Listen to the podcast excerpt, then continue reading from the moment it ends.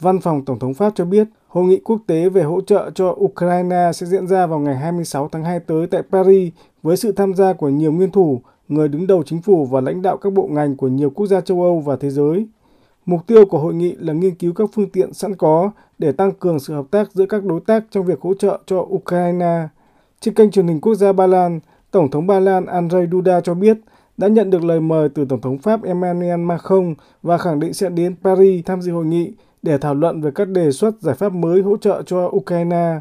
Hội nghị quốc tế về hỗ trợ cho Ukraine tại Paris diễn ra trong bối cảnh cuộc xung đột Nga-Ukraine bước vào năm thứ ba và Ukraine đang phải đối mặt với tình hình cực kỳ khó khăn trên chiến trường.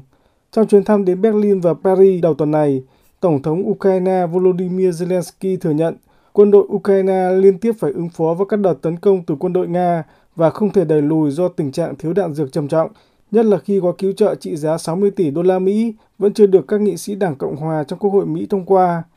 Trong lễ ký kết thỏa thuận an ninh song phương với Tổng thống Ukraine Zelensky tại Paris, Tổng thống Pháp ông Emmanuel Macron đã kêu gọi các quốc gia châu Âu thực hiện đột phá trong nỗ lực giúp Ukraine. Người đứng đầu nước Pháp đã cam kết sẽ bổ sung viện trợ quân sự lên tới 3 tỷ euro cho Ukraine trong năm 2024, đồng thời thông báo sẽ đến thăm Ukraine vào trung tuần tháng 3 tới.